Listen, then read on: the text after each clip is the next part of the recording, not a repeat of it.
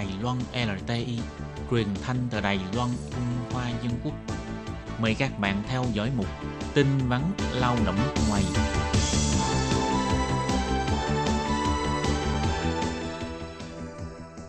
Hoàng Lam xin chào tất cả các bạn. Thế Anh xin kính chào quý vị và các bạn lắng nghe chương trình tin vắn lao động ngày hôm nay.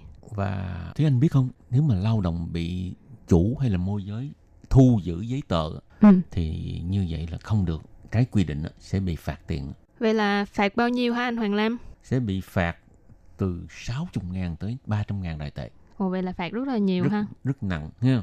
Thì à, kể từ ngày 30 tháng 11 vừa qua, công ty môi giới không được phép thu giữ giấy tờ tùy thân của lao động nước, nước ngoài.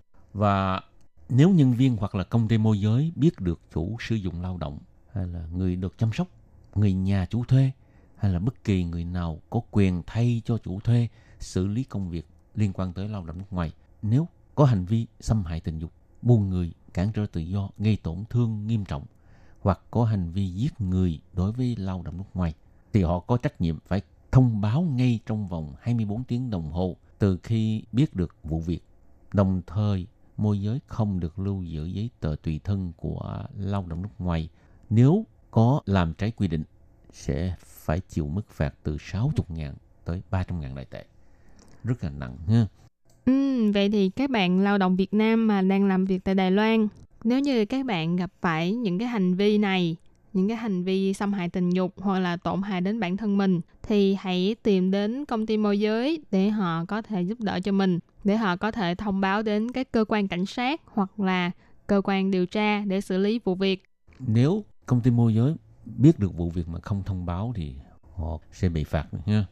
Được biết để phối hợp việc ừ, sửa đổi luật dịch vụ việc làm thì Bộ Lao động đang soạn thảo dự án để thuyết minh các mức phạt khác nhau đối với môi giới biết được sự vụ mà không thông báo ngay trong vòng 24 tiếng đồng hồ.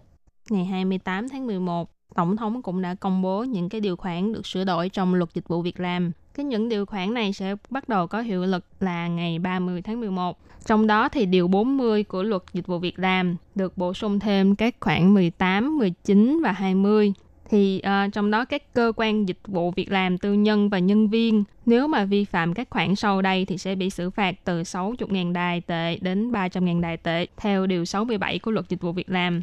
Công ty môi giới không được lưu trữ chứng từ, giấy tờ tùy thân và các loại văn kiện khác mà không có sự đồng ý của người chủ thuê hoặc là người lao động.